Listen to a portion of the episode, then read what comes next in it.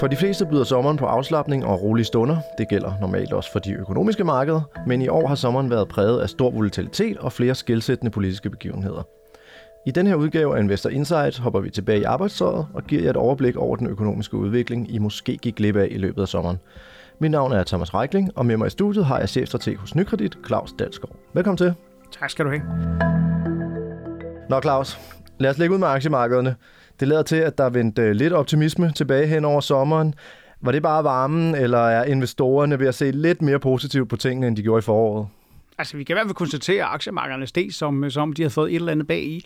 Helt øh, fantastisk. Øh, jeg kan ikke huske så god en måned. Det, det er ved at være lang tid siden. Nu har vi også haft et, et rigtig negativt år. Det er det jo stadig på aktiemarkedet, men jeg tror, at danske aktier fra sådan noget midt øh, juni og frem til nu har vel taget sådan en 12-14 procent. Det er, det er rigtig fint, og vi trængte også til det. I virkeligheden har aktiemarkedet jo taget noget af det tilbage, som, som de tabte. Altså alle ved, hvor første halvår, hvor, hvor gruopvækkende slemt det var. Jeg tror, sådan globale aktier havde det, det værste siden en gang i 60'erne. Så, så det er lang tid tilbage, vi har haft det så dårligt første halvår, og nu har vi altså krasset noget af det tilbage, øh, uden at vi sådan måske synes, at udsigterne sådan er fuldstændig forandret for aktiemarkedet. Men, men det, det var dejligt at få, få lidt medvind øh, på cykelstien for en gang skyld. Det, det, var, det hjalp lidt på stranden. Det må man sige. Hvis, øh, hvis vi kigger lidt på øh, det helt store økonomiske emne, som var op til sommerferien, og som jo også stadig spiller ind, det har jo nemlig været inflationen. Hvordan har øh, udviklingen været hen over sommeren? Jamen, der er ikke i virkeligheden så forfærdeligt meget nyt. Uh, vi må stadigvæk sige, at vi, vi arbejder med nogle inflationstal, som er vanvittigt forhøjet. Nu har vi fået dansk inflation her til morgen igen. Lidt, lidt af, lidt af en, en øveoplevelse. Uh, meget, meget høje inflationstal. Og vi går i den her forhåbning stadigvæk alle sammen omkring, at det er ved at pike ud. Nu her lidt efter, vi har talt sammen, så kommer den amerikanske inflation. Øh, og, øh, og, og sådan en forventning, og den har været igennem nogle måneder, det er, at vi måtte for søren snart at se toppen af det her, og begynde at pege den, den, den rigtige retning. Men, men altså, vi har bare haft skuffelse på skuffelse på skuffelse. Jeg lavede lige en sjov lille opgørelse, som kigger på, på tværs af de forskellige inflationsindikatorer, vi får fra for eurozonen. Så har vi øh, i det sidste tal, vi fik, det var det 19. måned i træk, hvor de skuffede.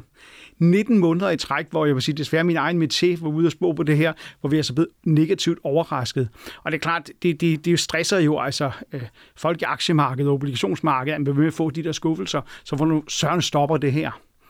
Men, men altså, det er stadigvæk forhåbning omkring, at det bliver bedre på et eller andet tidspunkt, blandt andet hjulpet på vej af nogle stramninger af, af, af pengepolitikken, men, men vi er der ikke endnu. Vi må stadigvæk sige, at det, det, det peger den forkerte vej med, med inflationen.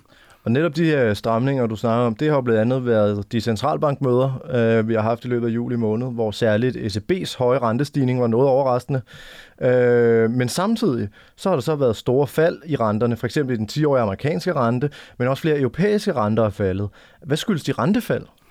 Ja, altså jeg tror, det er altid, altid vigtigt at have, øh, en, når vi snakker finansielle markeder, de er en gang med, de lader sig selvfølgelig gribe af panik, men overvejende, så de jo sådan, kigger de hele tiden fremad og prøver at tilbage diskontere alt, hvad der skal ske i fremtiden, tilbage til nutidsværdien.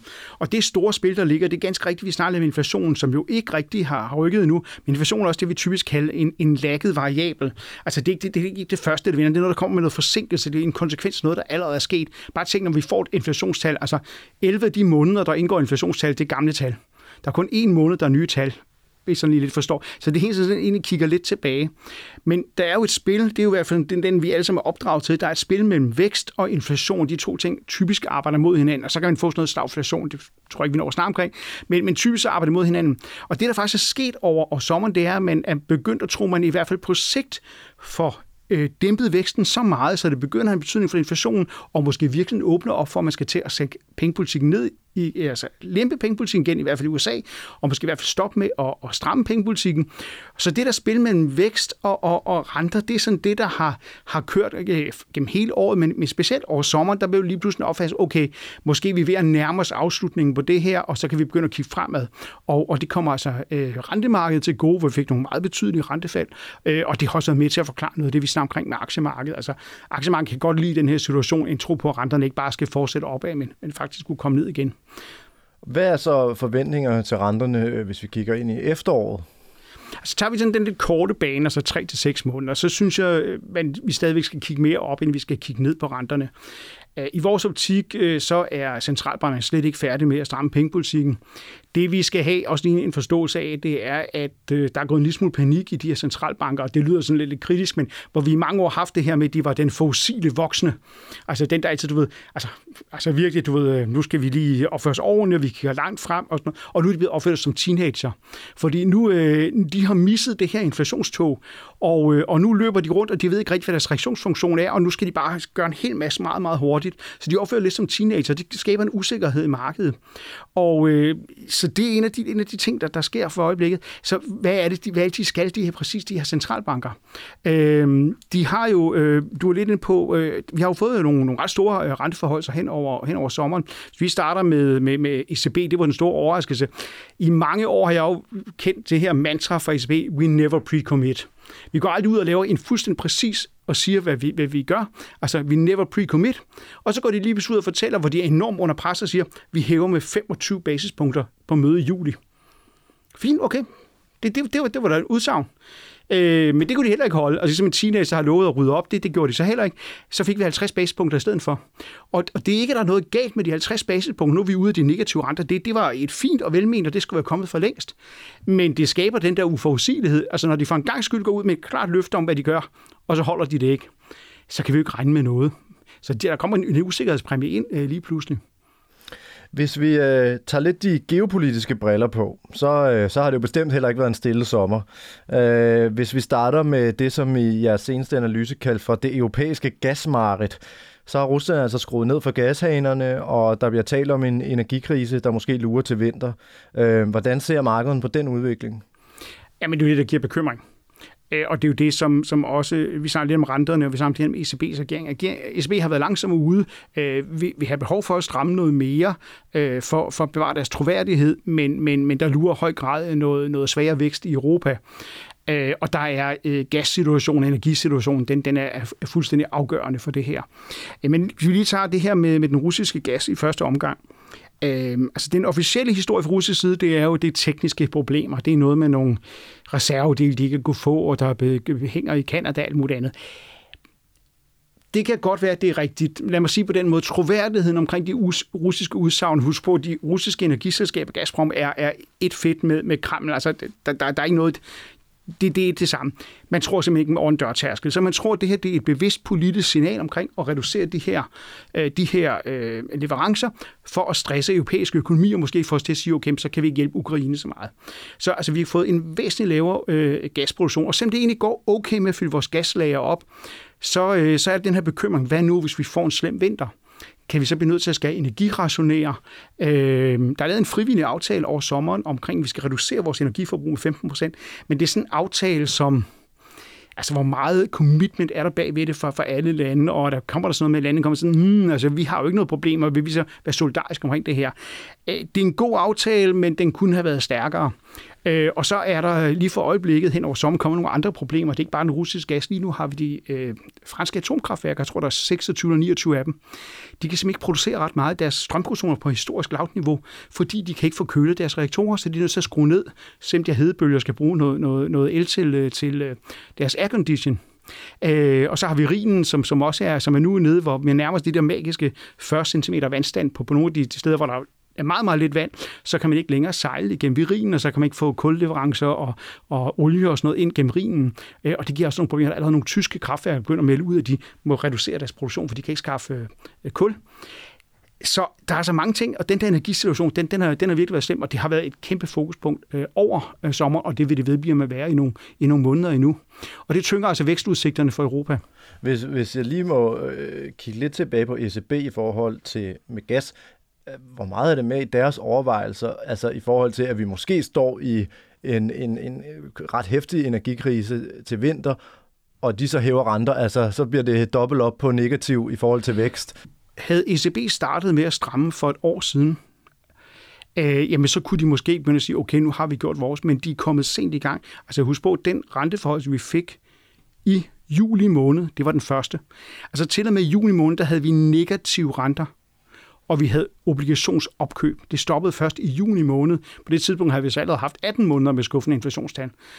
Så de er kommet sent i gang, og derfor så kan de ikke stoppe endnu. Og vi regner også med i vores nye reviderede prognose, at de kommer til at stramme yderne. Vi får en halv mere på mødet den 8. september, og vi får nok også lidt mere i fjerde kvartal, men så på et tidspunkt, så kan væksten gå blive så svag, så de bliver indhentet af, altså så kan de ikke rigtig mere.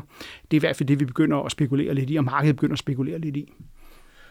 Udover gaskrise, så har der også været et par regeringsledere i Europa, der ikke har haft tid til at nyde varmen. I Storbritannien er Boris Johnson råd på porten, og i Italien er Mario Draghi's regering blevet væltet, og et nyt valg står for døren her den 25. september. Hvordan påvirker de to begivenheder markedernes syn på den politiske stabilitet i Europa? Hvis vi starter med den, måske den virkelig den vigtigste, det er, er det, der er sket i Italien. Italien er jo sådan et land, som altså i perioder har, har været lidt øh, altså det bløde punkt i Europa. Altså et land, som ikke har haft nogen vækst i, i over 15 år, og som har haft svært ved at få gennemført de nødvendige reformer, ligesom for at trække sig op ved hårrødderne. Og endelig med den her teknokratregering med en meget, meget bred opbakning, og med den her ikke-politiker øh, med en kolossal international øh, hvad hedder det, øh, opbakning, og, og, og altså, som gammel ECB-chef virkelig, øh, så han blev set som en meget, meget stærk figur til at lave de her reformer i Italien, og vil at være reformer, som er nødvendige for, at de kunne udløse de der mange penge fra den europæiske vækst- og stabilitetspagt. Men så smuldrede det der politiske bagland jo bag ved ham, fordi altså, han havde jo ikke sin egen politiske bevægelse. Han var afhængig af en masse partier, der ikke havde ret meget til fælles. Og da de, der er sket en masse mærkelige ting i Italien, øh, øh forskydninger mellem de her partier, og nogen, der hoppede fra øh, deres, øh, deres partier og noget andet, ligesom i Danmark øvrigt. Øh, men så faldt den her altså, regering. Og, øh, og nu skal de ud i et valg, og, øh, og det er lidt ærgerligt, fordi det, der ligger til lige nu i hvert fald meningsmålinger, og, og vinde, det er sådan en koalition af nogle partier på højrefløjen, anført dem, der hedder Brothers of Italy, og det er et ubeskrevet blad i forhold til at drive aktiv politik, og noget af de holdninger, de i hvert fald ligger til grund, det er ikke sådan noget af det, man synes er så fedt. Så kan de øh, holde sig på en reformkurs, hvor de kan udløse de her midler fra, fra, fra EU's øh, vækst- og stabilitetspagt, hjælpe med at, få, med at fortsætte den faktisk udvikling i italiensk økonomi i gang i, eller falder vi tilbage til sådan noget nulvækst og mismod og, og tænders gnitsen og sådan noget igen. Øh, og det er så stor en økonomi, så, så det, det er øv for hele Europa, hvis det kommer til at ske. Men meget, meget spændende, hvad der sker i september måned. Og hvis vi øh, kigger på Storbritannien, hvor Boris Johnson øh, må trække sig? Ja, altså i som udgangspunkt, så, så tror jeg, jeg vil være, være lidt grov at sige, der er måske til gengæld sådan lidt mere klapsalver, at, at øh, han, han forlader. Øh, han, øh, øh, man kan godt være, man kalder ham karismatisk, men, men han har også været, været lidt en loose cannon i, i forhold til britisk politik, med hans personlighed og også hans, hans opgør med de aftaler, der er indgået med EU. Så kunne man få en lidt mere forudsigelighed og, og en lidt mere, altså, som vi lever op til vores aftaler, så var det jo super fint. Det skal afgøres her i starten af, af september måned, hvem der skal være ny øh, leder for de konservative, og dermed også ny øh, premierminister. De har jo et meget solidt flertal, de konservative parlamentet, så der er jo ikke nogen sådan, regeringskrise på den måde. Ja, det var faktisk, øh, var det ikke rekordvalg, han... Øh, jo, jeg tror, han, jeg tror, han fik et flertal på 80 eller 81, så det, det, det, det var historisk meget, meget voldsomt. Øh, de er presset i meningsmålinger, så jeg er ret sikker på, at det, den nye premierminister kommer ikke til at trække stikket og, og udskrive valg lige med det samme. Men med de to øh, resterende kandidater, der er, de repræsenterer lidt to forskellige retninger, og, øh, og det kan blive lidt afgørende også for, hvordan det sker med pund og hvad der sker med britisk økonomi. Men under andet side ser britisk økonomi på vej ned i en, en ret hård landing. Øh, Bank of England var selv ude med, med en helt usædvanlig dyster prognose for nylig, hvor de sådan set spår, at recessionen er lige ved at starte i, øh, i, øh, i Storbritannien og var så hele Øh, 23 med. Det er en meget usædvanlig centralbanksborg, en recession, der var fem kvartaler. Øh, det, det, det, det er helt unormalt. Og lige så siger at de kommer til at hæve renten yderligere. Så, øh, så det, det er lidt vildt. Jeg kunne egentlig godt tænke mig at vide, hvor, hvor meget påvirker øh, begivenheder i Storbritannien, nu hvor de er ude af EU, vores andre inden for fællesmarkedsøkonomi? Altså, hvor stor er sammenhængen nu, hvor de ikke længere er med? Altså, vi handler jo stille og roligt mindre og mindre med Storbritannien, så den betyder det ikke noget, men det er stadigvæk en stor økonomi, og så har vi en masse samarbejde med dem på energipolitik, og det vil vi stadig gerne opretholde, og vi har også en del samhandel stadigvæk, og så har vi jo meget last og pres med dem i forhold til, til situationen omkring Ukraine, hvor, hvor de er en meget vigtig uh, militær uh, kraft i Europa. Så det er stadigvæk vigtigt, og der er også mange danske virksomheder stadig handler om Storbritannien, men, men, men jeg vil sige, i forhold til sammenholdet i EU, øh, øh, og, i, og i eurozonen, at der er Italien altså en større historie end, end Storbritannien i min optik. Der var kommet den her nye øh, hvad skal man sige, hjælpeinstrument øh, fra ECB, som i høj grad virker til at være tiltænkt Italien. Øh, er der noget, Storbritannien kunne være gået, er gået glip af ved at have meldt sig ud, eller, eller er det så meget tiltænkt Italien, at... Øh... Nej, de, de, de, de vil ikke have været. Det her det er for dem, der deltager i eurosamarbejdet, og selvom de var blevet i EU, så havde jeg ikke forestillet mig, at Storbritannien nok nogensinde ville gå ind i den fælles valuta. Øh, det, det, det, det, det ville være urelevant. Men det er rigtigt, den, den, er, den er velegnet for Italien, og den er jo snedigt skruet sammen, det må man sige, det kan de altså godt nede i ECB, fordi at, øh, at den her hjælpepakke er jo kun til rådighed, hvis du holder dig på dydens smalle sti et eller andet sted. Så, så hvis en kommende italiensk regering ville ønske øh, ikke at lave de reformer, der er nødvendige, øh, og, og, og, så, og bare være helt ligeglade med, med mål for, for, øh, for underskud og alt muligt andet, jamen så, så lukker den her hjælpefacilitet også, så er den der ikke til, til rådighed for dem i hvert fald. Eller skal blive sådan et, et, et eller andet, hvem der, hvem der så blinker først. Så, så det sammen med, med de der e- EU-stabilitetspagt-penge, altså kan forhåbentlig disciplinere den økonomiske politik for en kommende regering, uanset hvad farve den måtte få. Men, men derfor er det stadigvæk en bekymring, øh, det der sker i Italien for øjeblikket. Her til sidst, så synes jeg lige, vi skal tage et kig over på Guds eget land, USA. Øh, her har en øh, nedskaleret udgave af Build Back, øh, den er egentlig svære, Build Back Better-pakken øh, givet medvind til grønne aktier. Øh, er det et øh, grønt efterår, vi går i møde, øh, både når vi snakker klimainvesteringer, men også aktiestigninger på det amerikanske marked? Vi er ikke meget optimistiske på aktier. Øh, vi er stadigvæk undervægtet på aktier. Vi synes, når vi ser samlet set på, på risikoprofilen på de forskellige aktiver, vi arbejder med, så, så synes vi måske, at vi, vi er lidt mere bekymret på nedsiden end på opsiden af, på aktiesiden. Så vi, vi er undervægtet. Øh, omkring det, der sker i USA, det er selvfølgelig en stor fjer i hatten for, for Joe Biden-administrationen at få landet en, men det var også på høje tid i betragtning af, at man har flertal i begge kammer, at, man, at det er trukket så meget ud og få lavet sådan en større som pakke, som rent faktisk peger fremad, og så er det jo en neddrosset pakke pakke i den grad. Jeg tror, man startede ud med noget, der, der skulle måle i tusindvis af milliarder dollar, og så bliver det sådan noget med, med udgifter for en 300-400 milliarder og indtægter for en, omkring cirka 700 milliarder. Så det er faktisk i princippet en overfinansieret pakke. Øh, den er også blevet nu fået et nyt navn, så vi behøver ikke øve os på det der Build Back Better. så nu er det sådan en, en inflationsreduktionspakke, okay. øh, så det var lidt nemmere at sælge, men, men, men der er stadigvæk nogle af de her, de her fremadrettede indikationer omkring at understøtte den grønne omstilling, men også meget noget, der skal produceres i USA. Ingen tvivl om, hele verden, altså det, vi glemmer det måske lidt i det, vi står Den grønne omstilling er en kæmpe transformation. Den er intakt, og i hvert fald i Europa er den blevet endnu vigtigere end nogensinde før, i forhold til, at vi også skal, skal udfase vores afhængighed af fossile brændstoffer fra Rusland. Så den kører stadigvæk derud, og det er klart, at den har været ramt af materialepriser og, og alt muligt andet, måske mange politisk fokus, men det er stadigvæk en mega stor trend. Men om det her udspiller sig, at altså, de grønne aktier skal fortsætte op efter, at de har fået lidt medvind her over sommer, det, det, den er lidt sværere, men, men som strukturel trend, så er den kæmpe stor, der fortsætter. Der er jo også øh, et lille amerikansk øh, valg til kongres og senat her til efteråret. Nu skal vi ikke gå så meget ind i det. Det kommer vi mere ind på, når vi nærmer os datoen.